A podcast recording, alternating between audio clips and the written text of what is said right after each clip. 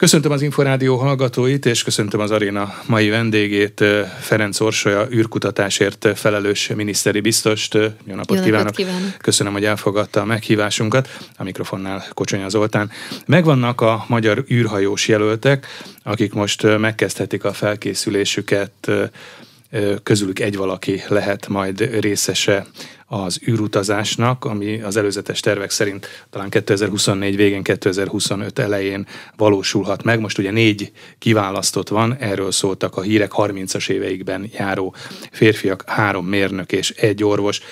Hosszú, hosszas folyamat volt ez a kiválasztás? Igen, határozottan, és ennek az volt az oka, hogy azon kívül, hogy egy komplex program az az egész, ennek az fő oka az volt, hogy az Európai űrügynökséggel együttműködésben történik ez a válogatás is, és a kiképzés Megvannak is. a paraméterek, És hogy pontosan mi nem csak, a, nem csak a standardjeiket illesztjük hozzá ehhez a programhoz, a tacára annak, hogy ez egy nemzeti program, tehát azért ez fontos hangsúlyozni, hogy ez Magyarország hatáskörébe tartozik, hogy pontosan mi legyen majd a a, a kívánt műszaki tartalma ennek a kutatásnak, amit ott az űrhajós elvégez, de ez végig össze kell illeszkedjen a nemzetközi hmm. szabványokkal, az Európai Ügynökségnek a, a sztenderdjeivel és a NASA-val. Hát igen, végül is az Axiom Space az amerikai közvetlen partner, de az Axiom Space a NASA-nak a, hmm. a partnere, és azt fontos tudni, hogy az űrállomásra csak akkor léphet be bárki, és csak olyan kísérlet kerülhet be, amit vég, végsősorban az ÉZA és a NASA jóvá hagy. Tehát így és úgy is a, a végfelhasználói ponton majd ezek az űrügynökségek fogják jóváhagyni az, a döntéseket. A válogatás során is egyébként az Európai Ügynökség tevékenyen is részt vett, és tesztelte a, a jelölteket Hamburgban is, Kölnben is, többféle módon. Ez az egyik a híres DLR-teszt, ugye, ami, ami az Európai Ügynökségi űrhajós válogatásnál is egy eléggé híres, vagy, vagy retteget, vagy, vagy félt teszt volt. De ugye a tesztnél arra gondolunk, hogy valaki ül egy asztal mögött, és valami írásos feladatlapot Vannak tölt ilyenek ki. Azért... is, hát számítógépen, de voltak, voltak ilyen tesztek is, és különféle ö, képességvizsgálatok. Mm. De amire nagyon büszkék vagyunk, hogy kétszer olyan nagy volt a megfelelési aránya a magyar jelölteknek ezeken a teszteken, mint az Európai Ügynökségi válogatón. Tehát ott nagyjából mondjuk ezen a teszten, amit az előbb említettem, 25% volt a be, bemenő halmazból, aki megfelelt, a magyaroknál 52%. Ez egy nagyon, nagyon szép arány. Mm. Gondolom azért itt egészségügyi felmérés is van, hát az nagyon nem mellékes, ugye, hogy meg nyilván a fizikai teherbíró képesség, stressztűrő képesség. Pontosan, tehát, tehát mind... a fizikai és a kognitív, illetve mentális, pszichés állapot felmérés is rendkívül fontos, és itt szintén a Semmelweis Egyetemnek vagyunk nagyon hálásak, akik mindenre kiterjedően nagyon komolyan vizsgálták. Bizonyos paraméterekben még az Európai Ügynökségi vizsgálatokon túlmutatóan is tesztelték a, a jelölteket, illetve a Magyar Légierő az, aki nagyon komolyan segített, az utolsó nyolc jelöltnél ugyanis a a gripenekkel fizikailag is, egyébként műszeres mhm. méréssel, de fizikailag a műszerekkel mérték van, a... többgés terhelést mhm. mértek uh-huh. rajtuk, igen. Ez egyébként jellemző, mert én, mint hogyha azt olvastam volna, bár nagyon laikus vagyok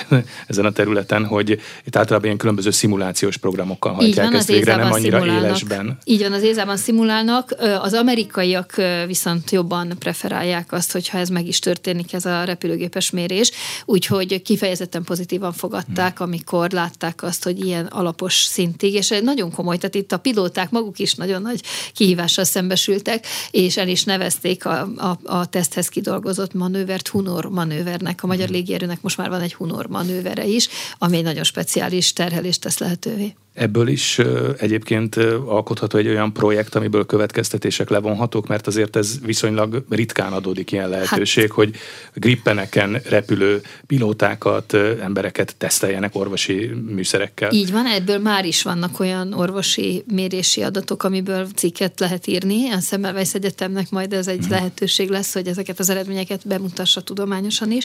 Tehát már van tudományos hozadék a programnak, pedig még igazából most kezdődik el a, a, az igazi óriási nagy része a programnak, illetve ami fontos az azt látni, hogy egy ország így is tud kompetenciát kialakítani. Ez egy tudományos kompetencia is, valamint ez egy feltörekvő, nyíló, táguló, növekvő piac. Tehát azért itt nagyon sok űrutazás fog indulni a közeljövőben, amint megvalósulnak az évtized második felében a hold körüli állandó bázisok, illetve a hold felszíni bázisok, annak nagyon sokszor kell majd új személyzetet biztosítani.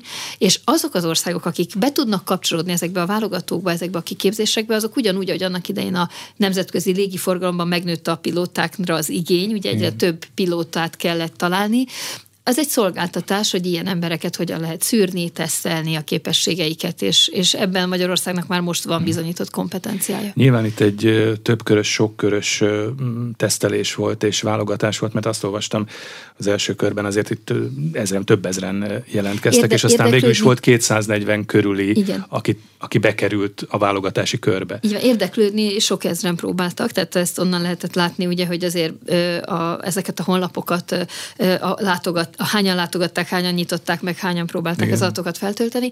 Akikét el lehetett fogadni, az volt valóban ez a 240 ö, néhány ö, jelentkező, és ebből relatíve hamar feleződött le. Tehát az legjobb száz kezdte meg a, a teszteket, akkor abból lett 50, abból 25, aztán 8, és most 4, és a négyből lesz majd kettő, aztán Igen. egy. Ugye említettem én a bevezetőben, hogy most a, a négy kiválasztott három mérnök és egy egy orvos, de hát ugye nincs nő a jelöltek között, nem is nagyon jelentkeztek hölgyek, vagy nem volt hát, a nők köréből érdeklődés? Igen, ez, ez egy fájdalmas pont nekem is, mert eleve kevesen jelentkeztek, tehát 16% körüli volt a nők aránya. Az Európai Ügynökségi jelentkezés, a, a, az Európai Ügynökség toborzására ott, ott több mint 25% volt a nő.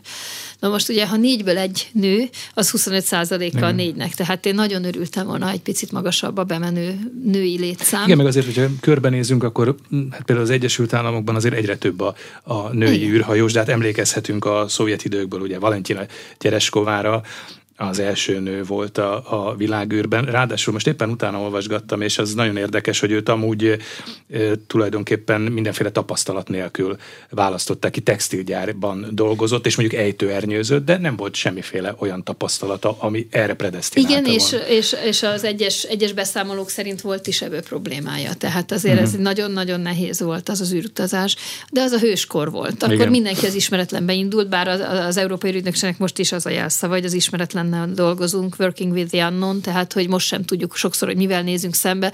Ez a dolog, az a műfaj sajátja, de ettől függetlenül a nőkre nagyon nagy szükség van. A koedukált személyzet szokott a probléma megoldásban a legsikeresebben teljesíteni. Tehát egész egyszerűen a probléma megoldás sokszor az, hogy egy konfliktus helyzet, ami azért elég könnyen kialakul egy nagyon nagy stressz helyzetben, izolált hát környezetben. Igen, akkor, akkor segít az, hogy, hogy egy ilyen, egy ilyen koedukált, sokszínű legénység vagy, vagy személy személyzet van a fedezeten. Hát a, a nők probléma megoldó képessége, ez sok mindenen elsegít, gondolom, a világűrben is. Hát hogy ne, tehát tényleg én azt gondolom, hogy itt amin el kell gondolkodni, és ahol dolgunk van, az az, hogy erősíteni kell a magyar nők önbizalmát, úgy egyáltalában is, és a STEM szektorban kivált kép, mert egyébként nagyon komoly és rendkívül tehetséges nő, nők vannak Magyarországon. Úgyhogy én azt remélem, hogy ha a program folytatódni fog tudni, akkor egy következő hívásra sokkal több nő fogja már elküldeni bátran mhm. az önéletrajzát talán én ebben látom azt, hogy miért jelentkezett kevesebb, mint az európai átlagban. Megtörtént tehát a kiválasztás, négy jelölt van. Mi jön most? Mi lesz a következő fázis? Most ugye jön egy jó másfél éves időtartam, ami nyilván a felkészülés és a rákészülés. Így van, elindulnak azok a képzések már a kiképzés részeként, amiket az Európai Ügynökséggel közösen hajtanak végre a magyar szakemberek. Ebben lesznek olyan részek, amiket teljesen az Európai Ügynökség végez el, lesz, amit a magyar szakemberek fognak elvégezni. Ezért az első néhány hónapnak a helyszíne Európa. Magyarország, illetve az Európai Ügynökségnek a, a helyszínei, és utána következik az Egyesült Államok, ahol túl azon, hogy itt a kiképzésnek az a része következik, hogy ismerkedni kell teljes mértékben az űrállomás belső szerkezetével, az űrhajóval, hiszen nem arról van szó, hogy ő fogja vezetni, ahhoz, ahhoz úgynevezett professzionális astronauta jogosítvány kell, tehát azért az, a, az egy másik, itt egy projektastronauta, akit mi küldünk, de, de bármilyen vészhelyzet esetén tudnia kell, hogy mit kell lépnie. Tehát ott fönt van mondjuk 6, 7, 8, 9 ember egyszerre az űrállomáson. Ha történik egy vészhelyzet, akkor nem azt fogja kérdezni senki, hogy az egyik vagy a másik astronauta milyen képesítésre rendelkezik, hanem az, hogy ott meg kell oldják. Tehát annyian vannak fönt, ahányan ennyire kell számítani. Ezért ez is hozzátartozik, és elindul a kísérleteknek a betanulása, ami az ő tudományos munkájának a lényegét fogja képezni. És az itt nyújtott folyamatosan kiértékelt teljesítmény végén... Tehát közben is van azért egy tesztelés. Van. Hát foly- maga, maga a kiképzés is egy teszt. Uh-huh. Mindenféle paramétert figyelnek megállás nélkül, és akkor derül ki az, hogy végül is a szakemberek, a nemzetközi szakembergárda kint javasol első helyen majd a programra. Egy valaki lesz majd a négy jelölt közül, aki elindulhat a nemzetközi űrállomásra. A másik három jelöltnek megköszönik és elbúcsúznak Nem. Tőlem? Itt igazából már mind a négy jelölt alkalmas fizikailag vagy mentálisan egy űrhajós projektasztronauta uh-huh. kiküldetésre. Ezért ezek óriási érték egy ilyen űrhajós csapat, vagy mag, vagy tím, tehát semmiképp nem szeretnénk lemondani egyikőjükről sem, tehát részét fogják alkotni a programnak. Hát először is a tartaléknak végig jelen kell lenni, hiszen bármi történhet, tényleg Igen, bármi az utolsó pillanatban is. Tehát a tartaléknak a szerepe ez. Másrészt pedig a földi irányító központokban, részben Amerikában, részben Magyarországon folyamatosan kontrollálni kell a missziót. Ezek a földi misszió központok, és itt szeretnénk nekik is szerepet biztosítani, és hát összességében szeretnénk, hogyha az egyébként egyre dinamikusabban lendületbe jövő magyar űrszektorban mm. ezek a nagyon tehetséges fiatal ö, tudósok ö, helyett találnának Tehát akkor maguknak. ők négyen már vélhetően biztosan valamilyen tekintetben ebben a magyar űrkutatási projektben fognak részt venni, mert ugye említettem, hogy három mérnök, akinek azért ugye a foglalkozásából adódóan, vagy tudományos előképzettségéből adódóan azért közelít mondjuk ehhez a területhez, de az orvos az ugye egy klinikai ortopéd sebész, akinek azért mondjuk azt gondolnánk, hogy igen messze áll akár az érdeklődése és a korábbi tudása az űrkutatástól. De nagyon, akkor... nagyon sok orvos van az űrhajósok között. Elég például uh-huh. Kotev, Kotovra gondolni, aki az űrhajós szövetségnek a korábbi elnöke volt, ő, és az egyik leghosszabb időt a világűrben töltő, legtöbb űrsétát tevő űrhajós, tehát nagyon sok rekordot tud maga mögött, és ő is orvos. Tehát sok orvos is van már az űr, a, a már repült űrhajósok között, és igazság szerint ugye a kísérletek végrehajtásához nem az a lényeg, hogy ki az, aki, aki műszakilag mondjuk a legjobb, vagy ki az, aki pilóta, például ez is, egy, ez is egy szempont volt, hogy egy régen, még, még Yuri Gagarin, vagy az Apollo legénysége, vagy Farkas Bertalan idejében, általában azért a pilóták, a, a katonai pilóták közül kerültek ki, akiket besoroztak egy kicsit más követelményrendszer alapján. Ma már ez nem így van, sőt Japánban most a legutóbb azt hiszem, hogy egy, egy mérnök és egy, és egy közgazdász lett uh-huh. talán, akit beválasztottak. Igen, igen. Tehát pontosan az a lényeg, hogy az adott feladatra, az adott projektre optimalizálják, akit felküldenek. Tehát már nem az a döntő szempont, hogy ki az, aki pilóta, volt eredetileg. Amilyen skilleket a programban még szükség lesz megtanulni, az a kiképzés során úgyis meg fog érkezni, mint feladat. Beszéljünk azért egy kicsit erről a programról, hát annál is inkább, mert az is érdekes kérdés lehet, hogy mi lesz a feladata a magyar űrhajósnak ott a nemzetközi űrállomáson. Van egy saját feladatkör, amivel, amivel ami, amit neki kell teljesíteni? Teljesítenie, vagy ami az ő feladata? Itt a, legért, itt a legértékesebb az, hogy ez egy nemzeti program. Mert az űrhajós idő, tehát az az idő, amit egy űrhajós a saját vegetatív funkciói, tehát alvás, evés, egyebek mellett el tud tölteni kutatással, abban kvázi a Nemzeti Tudományos Program tud rendelkezni az idő fölött. És itt folyamatosan lehet beküldeni a különféle javaslatokat. A hunor.gov.hu most is nyitva van a felület, aki, aki úgy érzi, hogy értékes, használható, megvalósítható tudományos tartalomra, kísérletre, műszerfejlesztésre van javaslata, várjuk szeretettel. Nem csak a Hunor programba, hanem az Európai Ügynökségnek az emberes küldetés programcsomagjába is, ha van olyan ötlet, azt öröm örömmel továbbítjuk, és megpróbáljuk elhelyezni a többi programban is. És már most is vannak fő, fő irányok, nyilván a sugárzásvédelemben Magyarországnak óriási képességei vannak, a hajdani pont egyébként Farkas Bertala repülése kapcsán kifejlesztett pilledózismérő azóta folyamatos fejlesztés áll. Az szinte az egyetlen olyan műszer a, az űrkutatásban nemzetközileg, amelyik azóta folyamatosan jelen van a világűrben, de a folyamatosan szó szerint kell érteni. Tehát ez a műszer és ennek a továbbfejlesztett példányai jelen pillanatban is két példánya repül az űrállomáson, és az szint, nem csak szinte az összes űrhajós, aki ott megfordult, miért a pillével, vagy miért a pillével. Na most ez nyilván egy akkora érték, amit bele kell integrálni a programba, de benne vannak gyógyszerműködés mechanizmus vizsgálatok, ez a Mars iránti vágy, Mars küldetésekben egy nagyon hangsúlyos irány a gyógyszer létrehozása extrém körülmények között, ugyanis nyilvánvaló, hogy egy nagyon hosszú, akár másfél vagy két évig tartó küldetésre nem lehet annyi kész gyógyszert elvinni, amire szükség van, tehát valamilyen módon egy kis gyógyszer laboratóriumban ott kell majd előállítaniuk. Tehát ezeket a vizsgálatokat is beleillesztjük a programba, vannak anyagtudományi fejlesztések, holdbázisnak a lehetséges építőanyagának az előállításának a tesztelése, további űrélettani kísérletek, amikkel a, a, az embernek a reakcióját fogják tesztelni, mérni, mintát vesznek szegény űrhajósunk mindenféle ö, szövetéből előtte és a program után is, tehát egy kicsit, ha szabad ilyen profán módon mondani, azért kísérleti nyúlként is használjuk az űrhajóst, attól függetlenül, hogy egyébként egy nagyon magasan kvalifikált kísérleti nyúl és,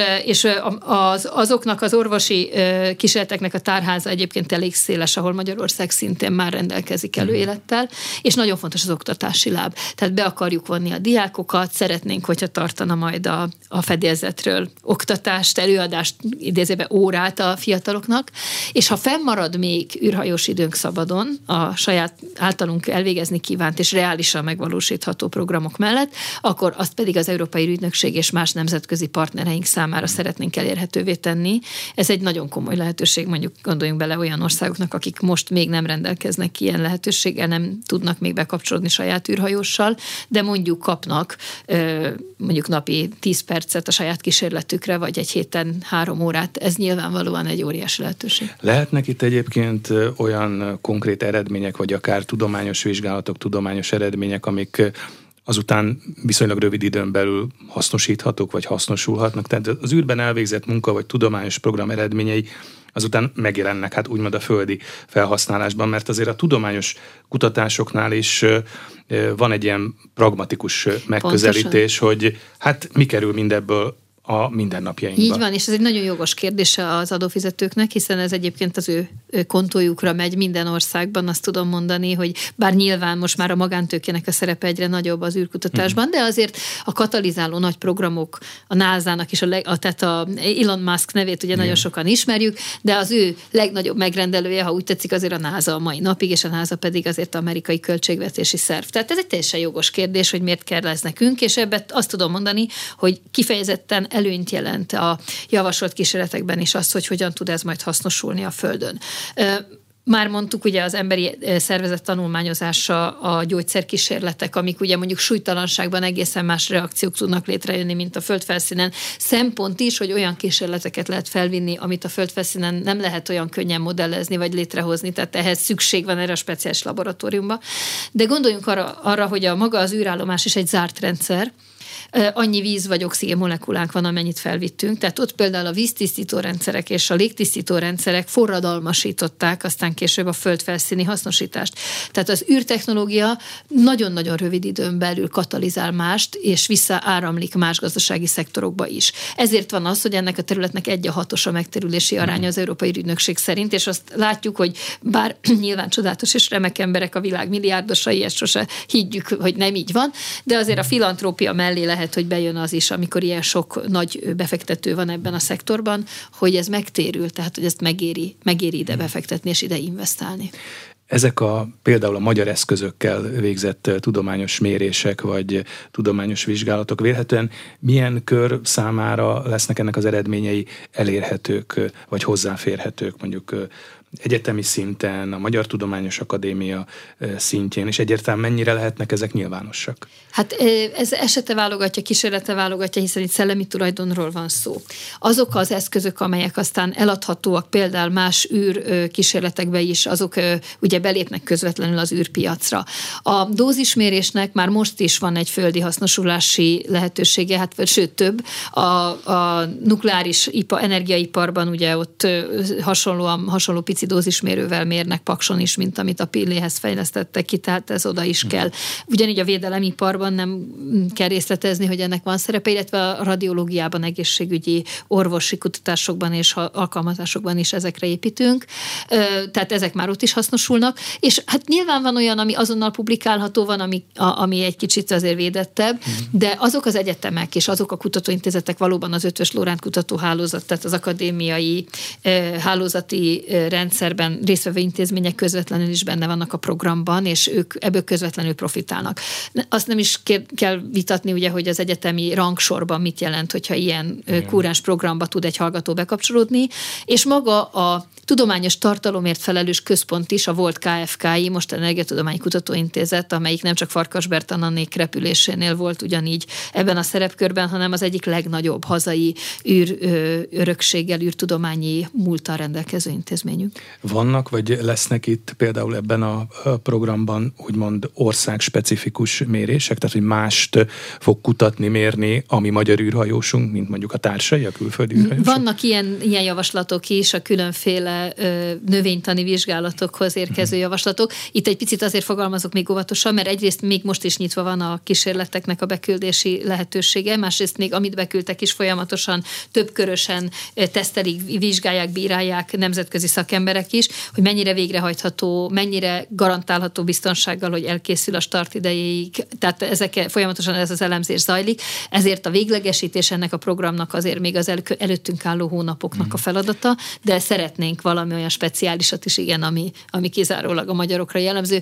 Bár azért egyre kevesebb ilyen van, azt tudom mondani, mert nagyon komolyan dolgoznak a, a világ különféle nemzetei. De nyilván ez egy, ez egy közös és együttműködésen alapuló projekt, tehát azért a legtöbb kutatási eredményt azt nyilván meg kell osztani az Európai űrügynökséggel is, Így és van. a NASA-val is. Így tehát van. ez egy közös, közösen végigvitt az, az rendben is van, itt igazából az, de ez általában a tudományban is így van, hogy egy-egy kutatásnak az eredményeit hogyan és milyen milyen módon hozzák nyilvánosságra bíráló, tehát bírált szaklapban, vagy pedig valami más módon szabadalmaztatni kell, vagy nem kell. Tehát ez, e, e, ez egyéni kísérletenként más és más lesz a kifutása, de az biztos, hogy óriási hozzáadott értéket jelent. Tehát ez nem véletlen, hogy erre ekkora hangsúlyt fektetnek más országok is ilyen komoly eredmény az, hogy ugye hamarosan a törökök is elindítják a saját űrhajósukat, és nagyon komolyan készülnek. Mi a török űrügynökséggel Magyarország kötött együttműködési megállapodást, és szoros kapcsolatban vagyunk. Úgyhogy... Én pedig a törökökről viszonylag keveset lehetett hallani űrkutatási projektekben. Pedig nagyon komoly, és rengeteg energiát fektettek az elmúlt évtizedben a saját képességeik fejlesztésére, ezért van is olyan komoly műhold összeszerelő képességük ma már, ami tényleg azt tudom mondani, hogy vetekszik a, a egyes európai képességekkel, akár. Tehát azt látjuk, hogy nem csak az Európai Unió országai, hanem, hanem az Európai Unión kívül is kisebb, közepes és nagyobb országok egyaránt folyamatosan investálnak ennek a technológiának a birtoklásába és fejlesztésébe.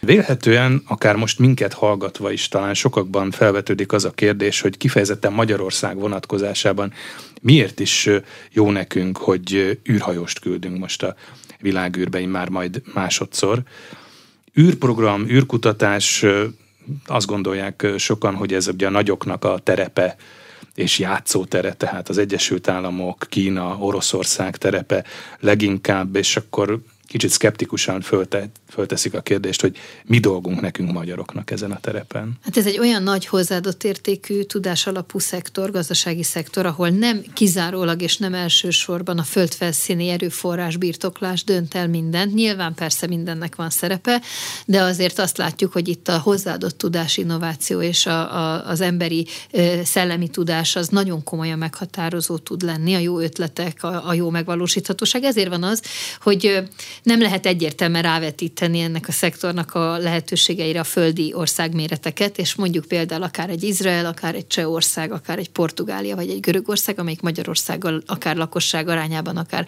méretében egy összevethető ország, nagyon komoly pozíciókat tudott az elmúlt tíz évben fogni. Mi egy kicsit késésben vagyunk ezen a területen, mert igen. ugye 2015-ben csatlakoztunk igen. az Európai Ürügynökséghez, és hát korábban ez a lehetőség is adott volt, mert ha jól tudom, akkor már korábban is kaptunk 91-ben meghívást. már a régióból Miért minket hívtak meg először. Hát politikai döntések során múlt az évtizedek alatt, valahogy kevesebb fókusz kapott ez a terület, kevesebb figyelmet, kevesebb fényt.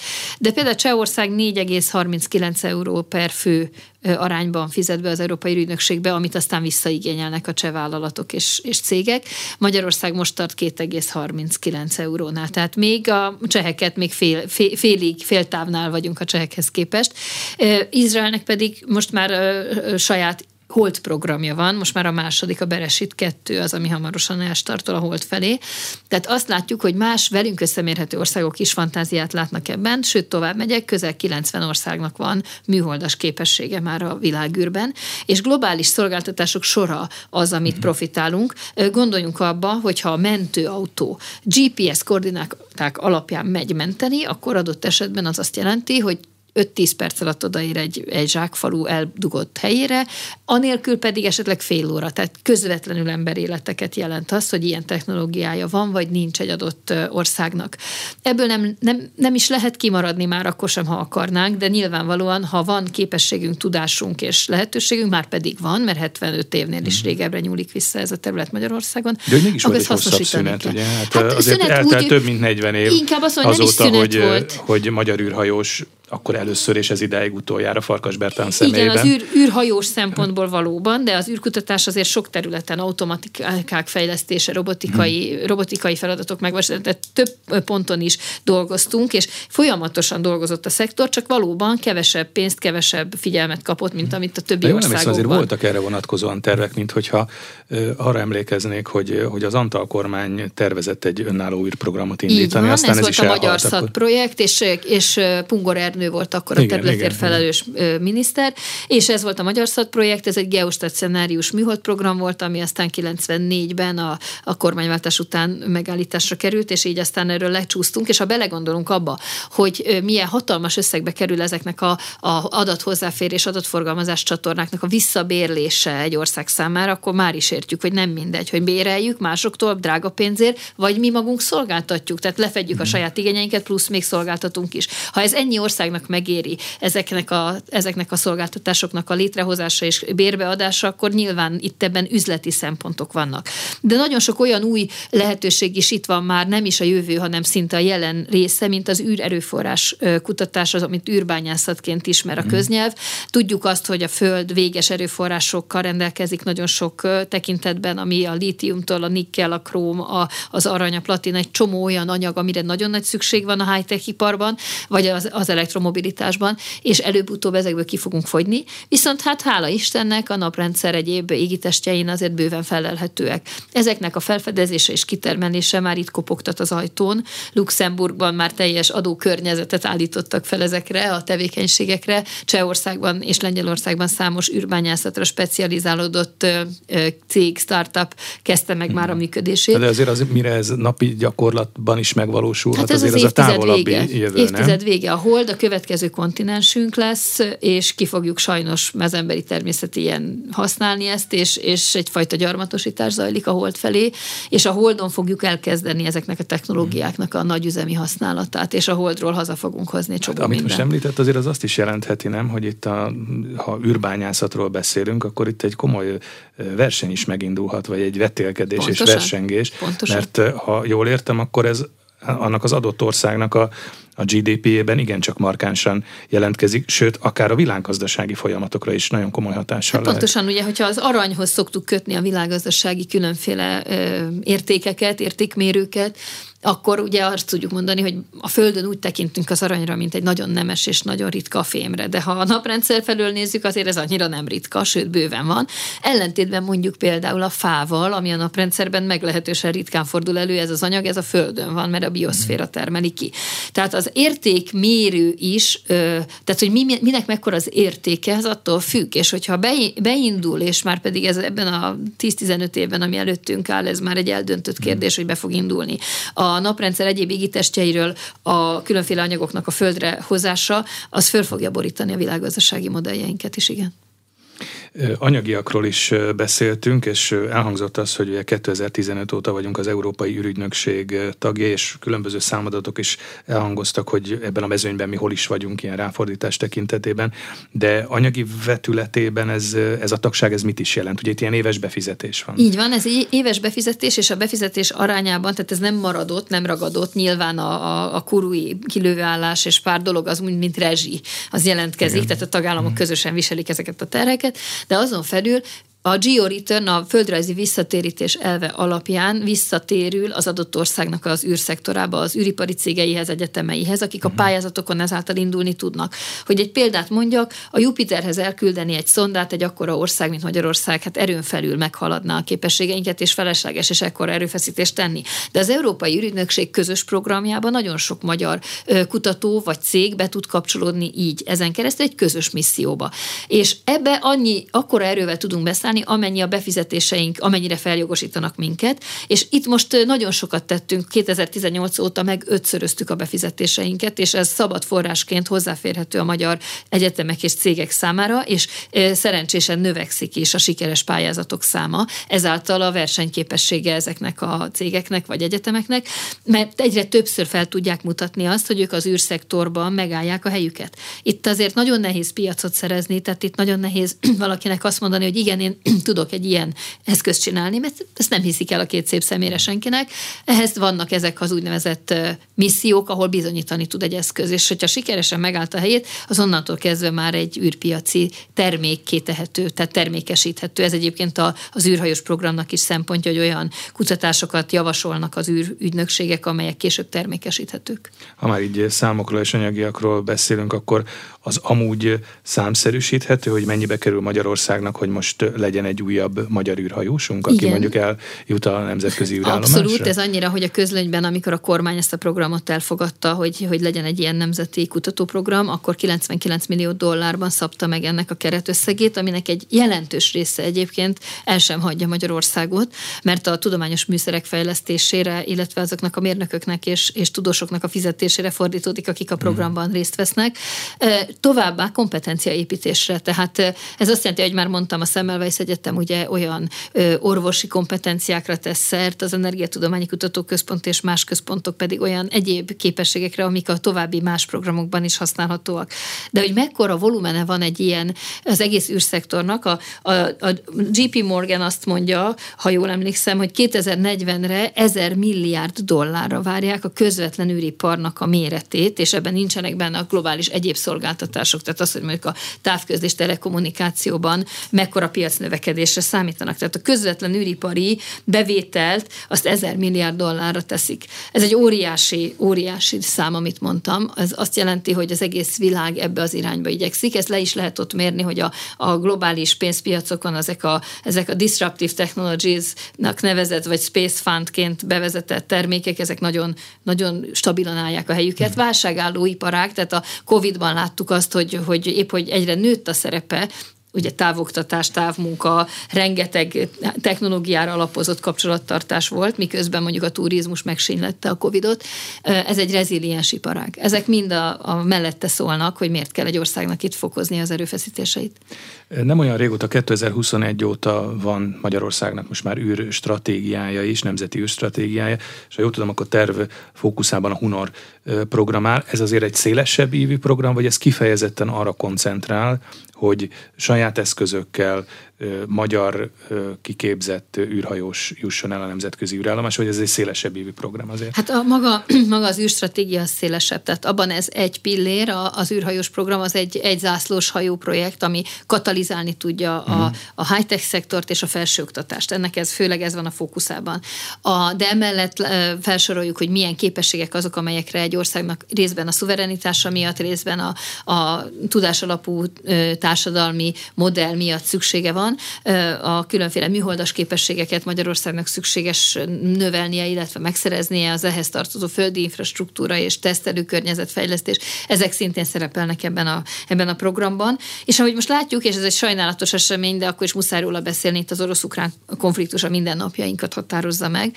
És itt azért azt gondolom, hogy már igazából egy év után már talán magyarázni sem kell a hallgatóknak, hogy milyen elképesztő jelentősége van a, a high-tech űrtechnológiáknak ebben a konfliktusban. Igen, ezt láthattuk. Elon igen. Musk maga, egy maga, pedig egy magánember, ha úgy tetszik, egy privát cég, tulajdonképp meghatározó szereplőjévé vált ennek az egésznek. Ez, ez azt jelenti, hogy részben Magyarországnak magának is a védelem iparfejlesztésében, részben pedig az Európai Unió közös védelmi képességének a fejlesztésében az űrnek szerepe van és lesz. Erre az Európai Unió kifejezetten hangot is, vagy, vagy hangsúlyt is fektet. Thierry Bretonhoz tartozik a terület a bizottságon belül, és nagyon hangsúlyos az európai védelmi, ipari és űrstratégiában az, hogy köz, növelni kell az európai képességeknek a hatékonyságát ebben a technológiában. űrkutatás és politika, különösen nagyhatalmi politika külön választható, mert emlékszünk, hogy annak idején a 60-as években, 60-as, 70-es évek fordulóján tulajdonképpen a hidegháborús időszaknak egy külön fejezete volt az űrbeli versengés, a, emlékszünk az amerikaiak Apollo programjára, illetve a Soyuz programra. Mindig katalizálta a politika ezt a területet, ne legyünk álszentek, az első perctől két, kettős felhasználású volt. Tehát ugye ez a radar, maga a holdradar kísérlet, hmm. oké, de a radart katonai célba fejlesztik.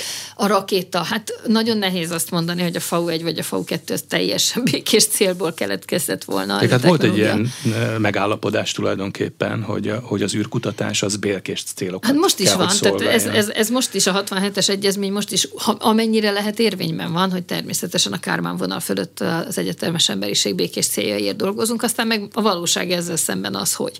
Tehát rengeteg katonai műhold van, a Holdon is nagyon nagy kérdés, hogy ki mit fog tenni, és ki mennyire fogja mm. betartani a Földön hozott jogszabályokat majd, tehát ezek nyitott kérdések, a jog messze lemaradt a technológia mellett, de hozzáteszem, hogy a, a katonai célú alkalmazások egy kicsit inspirálták is a versenyt, hiszen a maga hidegháború is, az az űrverseny, az nagyon sok mindent katalizált. Viszont most egy szomorú fejleménnyel bővültünk a hidegháborúhoz képest, mert akkor még egy Soyuz Apollo programot 1975-ben az emberiség le tudott folytatni, és technológia transfer tudott a két pólus, az amerikai és a szovjet blokk egymás között ezáltal létrehozni. Most, most erről szó nincs. Tehát most olyan mértékig... Tehát most rosszabb a helyzet, mint a hidegháborús időszakban. Annyira beszűrődött ez a konfliktus az űrszektorba is. Hozzáteszem természetes módon, hiszen ahogy a konfliktusban is láttuk, vagy látjuk, ezek a technológiák adott esetben meghatároznak egy kimenetelt a hadszintéren is.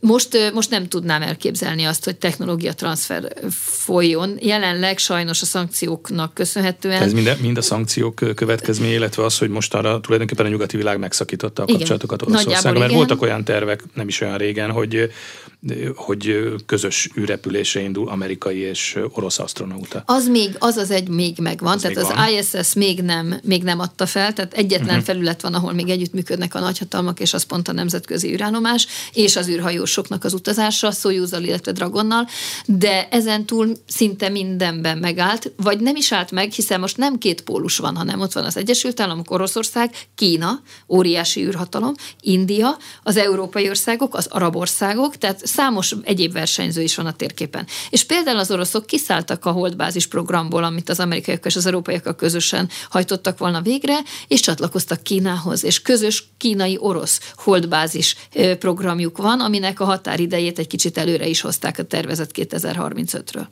Azzal, hogy ez a két nagyhatalmi dominancia már a múlt, és ahogy említette, már beszélt, itt van Kína, India, Japán, sőt Szaudarábia, arab országok is. Ez igencsak átrajzolta az űrkutatás és az űrbeli versengésnek a térképét is? Hát teljesen, teljesen. Tehát gondoljunk abba bele, hogy most, most mondjuk például addig a, kvázi az amerikai blokk és a szovjet blokk versenyzett egymással a, a hidegháború éveiben, most 5-6-8 hatalmi központ osztozik ugyanazon az erőtéren, ugyanazon a, a föld körüli alsópályás rendszere, mindenki meg a konstellációkban gondolkodik. Eddig ugye arról hallgat, hallottunk, hogy Elon Musknak milyen tervei vannak, Európai Uniónak is vannak tervei. Most Kína jelentkezett be azzal, hogy a közeljövőben, már pedig ezt a Kína mondja, azt komolyan kell venni, mert elég gyorsan dolgoznak ebben a szektorban is. Ők teljesen saját meg a konstellációt hoznak létre a föld körül. Szabályozatlan a terület, a Space Traffic Management, tehát az űr forgalom, mint a légiforgalom a szabályozva van, ugye, de az űrforgalom nincs. Nem nem lehet megállítani sem azt, hogyha valaki kisajátítja ezeket a pályaszakaszokat. Meg fogja határozni, hogy másoknak utána mire van képessége. Már most is nagyon-nagyon magas a, az űrütközéseknek a valószínűsége, és nem beszélve az egészen elképesztő mennyiségű űrszemétről az alsó pályákon. Ezekben ezek mind bele fognak mhm. szólni, és Kína például az űrállomások tekintetében is önálló pályán megy, nem az ISS-hez csatlakozott, saját többedik űrállomását használja jelen pillanatban is. Szinte két-három naponta startolnak a műholdjai, És hát nyilván elmondják, hogy mit csinálnak, hát, és akkor azt nagyjából elhiszi a nemzetközi közösség, mert mi más tehetnénk. És a tudományos irányok, vagy a kutatási irányok azért különböznek az egyes országokban? Vagy azt gondolom, hogy igen. Van, hát nyilván vannak alapcélok, tehát azért vannak olyan dolgok, amik mindenkinél egyformán fontosak. Tehát a navigációs rendszer, a kommunikációs rendszer, annak működnie kell, a föld megfigyelés egy vitathatatlanul fontos része a, az irányoknak, és vannak olyan kísérletek, amik, amik egyediek. Ilyen például az a kínai kínai műhold, amelyik manipulátorokkal képes rá, hogy arrébb húzzon egy másik műholdat, és a saját már nem működő geostacionárius műholdjukat el is húzta a geopályáról egy temetőpályára. De hát ez nyilván azért fölhúzta mindenki a szemöldökét más országokban is, mert ha az egyik műholdat arrébb tudja húzibálni, akkor a másikat is. Tehát ezek kép, olyan képességek, amikre igyekszik szert tenni egy versenyfutásban mindenki, és ahol az egyik ország már bizonyított, a többiek nagyon figyelnek.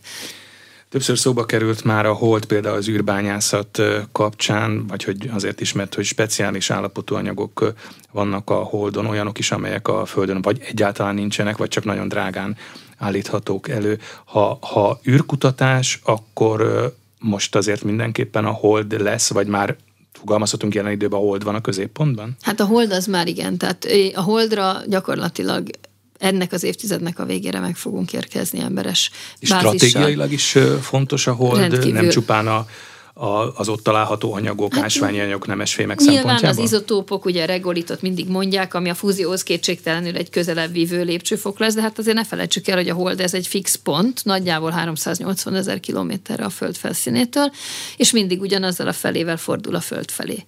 És azért itt a hallgatóknak a fantáziájára bízom, hogy főleg akik katonaviseltek a hallgatók közül, azok el tudják gondolni, hogy mennyire sok függ attól, hogy ki milyen szándékkal és milyen eszközzel és képességgel telepszik meg a hold felszínén. Ezért van az, hogy az Egyesült Államok az Artemis egyezményt elkezdte, hogy úgy mondjam, ehhez elkezdett szövetségeseket gyűjteni, amiben szeretnék valahogy egy kicsit proaktívabban lefektetni a játékszabályokat a hold felszínén, beleértve azt is, hogy mondjuk egy bázis körül lehet-e valakinek biztonsági zónája. Aki jogilag járatos a nemzetközi jog tekintetében, a, a nyitott kérdésekben, akár csak a tengerjog, nemzetközi vizek, és így tovább, az tudja, hogy ez egy, ez egy nagyon előremutató kérdés, hogy lehet-e biztonsági zónát vonni egy, egy, egy bázis köré, és ha igen, akkor azon belül kinek a jogrendszere érvényesül, ott mit csinál, mire van jogosultsága, hogy azt megvédje, és mi történik akkor, ha olyan tevékenység zajlik a hold felszínen, ami hatással van mondjuk a földi bioszférára úgy unblock.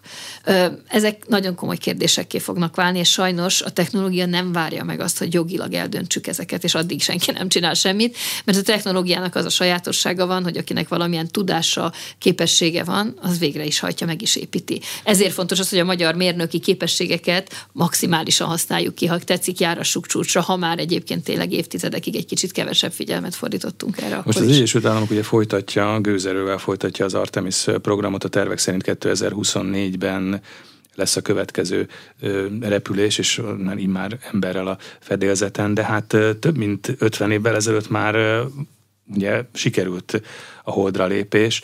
Miért volt itt is ez a több évtizedes szünet, és miért megint egy ilyen nagy feladat, vagy nagy kihívás ez? Én azt gondolom, hogy itt is egy politikai, annó egy politikai elhivatkod, el, elbizakodottság, a hübrisz, vagy a, vagy a rövidlátás vezette az emberiséget ebben, mert azt gondoltuk, mondhatjuk az emberiség nevében, mert az egész emberiség nevében ezek a, csak az Apollo küldetések tudtak eddig a holdra lépni, hogy ezt most már elértük, megvan. Az űrverseny más fókuszt keresett, ugye a hosszú távú űrrepülések, űrállomások világába indulunk el.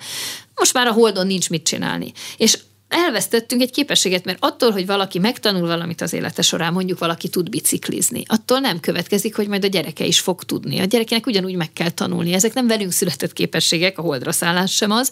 És elengedtük ezt a történetet, nem vettük észre, hogy, hogy ez milyen súlyú. És most, amikor sok versenyző van, és más országoknak a, a a kutatóinak a fantáziája élénkebb volt, mint az elmúlt ötven évben az észak-atlanti tömbé, ha szabad így fog, vagy a nyugati világé, ha szabad így mondanom.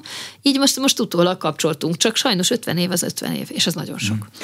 A újbóli tervezett holdra lépés, ez segítheti a tovább lépést majd a Mars irányába, vagy a Mars felé valóban egy jövőbeni Mars misszió, hát úgymond ugródeszkája lehet a hold? Hát mindenképp, tehát ugye eleve a, a hold gravitációja jóval kisebb. Tehát ha ott honnan indul el egy küldetés, akkor jóval nagyobb hasznos teher arányjal lehet elindítani a Mars felé, meg egy csomó mindent már nem kell a Földről el, elvinni, mert ott van a holdon, és csak kvázi a mély űr felé ez egy dobbantó deszka lesz.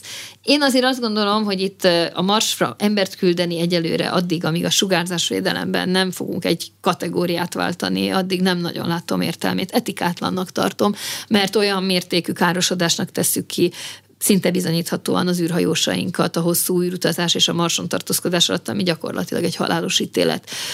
Akkor van értelme életet, embert küldeni bárhova, hogyha legalább az esélye megvan rá, hogy vissza is tudjuk hozni. Ez az erkölcsi minimum. Tehát én egyelőre azt gondolom, hogy a marsra az automatika elég, a robotika elég, ott nagyon fontos és jó kísérletek tudnak zajlani, és ha kategóriát, dimenziót váltunk tényleg a sugárzásvédelemben. Egyébként pont a holdi kísérleteink mm. alapján, tehát ha valahol kifejlesztjük ezt a technológiát, az is a hold felszíne lesz, akkor már van értelme gondolkodni a Marson. De akkor se senki se úgy gondolja rá, hogy a, ez a Planet B, ez a B-terv, ahova majd elmenekülünk. Hát ha mi a Marsot tudnánk terraformálni, hát az ég áldja meg, akkor előbb kéne a Földet lassan. Tehát mm. itt van nekünk egy tökéletesen ideális bolygó. Jó a, jó a gravitációja, van rajta folyékony víz, van rajta belélegezhető levegő, amit épp most igyekszünk tönkretenni, tehát először talán a Földet kéne ha úgy tetszik, vissza terraformálni, és a saját eh, környezetromboló tevékenységünket megállítani, és aztán gondolkodni azon, hogy mit teszünk a Marssal. Köszönöm szépen a beszélgetést. Az elmúlt órában Ferenc Orsolya űrkutatásért felelős miniszteri biztos volt a vendégünk itt az arénában. A műsor elkészítésében Ilis László és Király István Dániel felelős szerkesztők vettek részt. Én Kocsonya Zoltán voltam. Köszönöm, hogy velünk tartottak.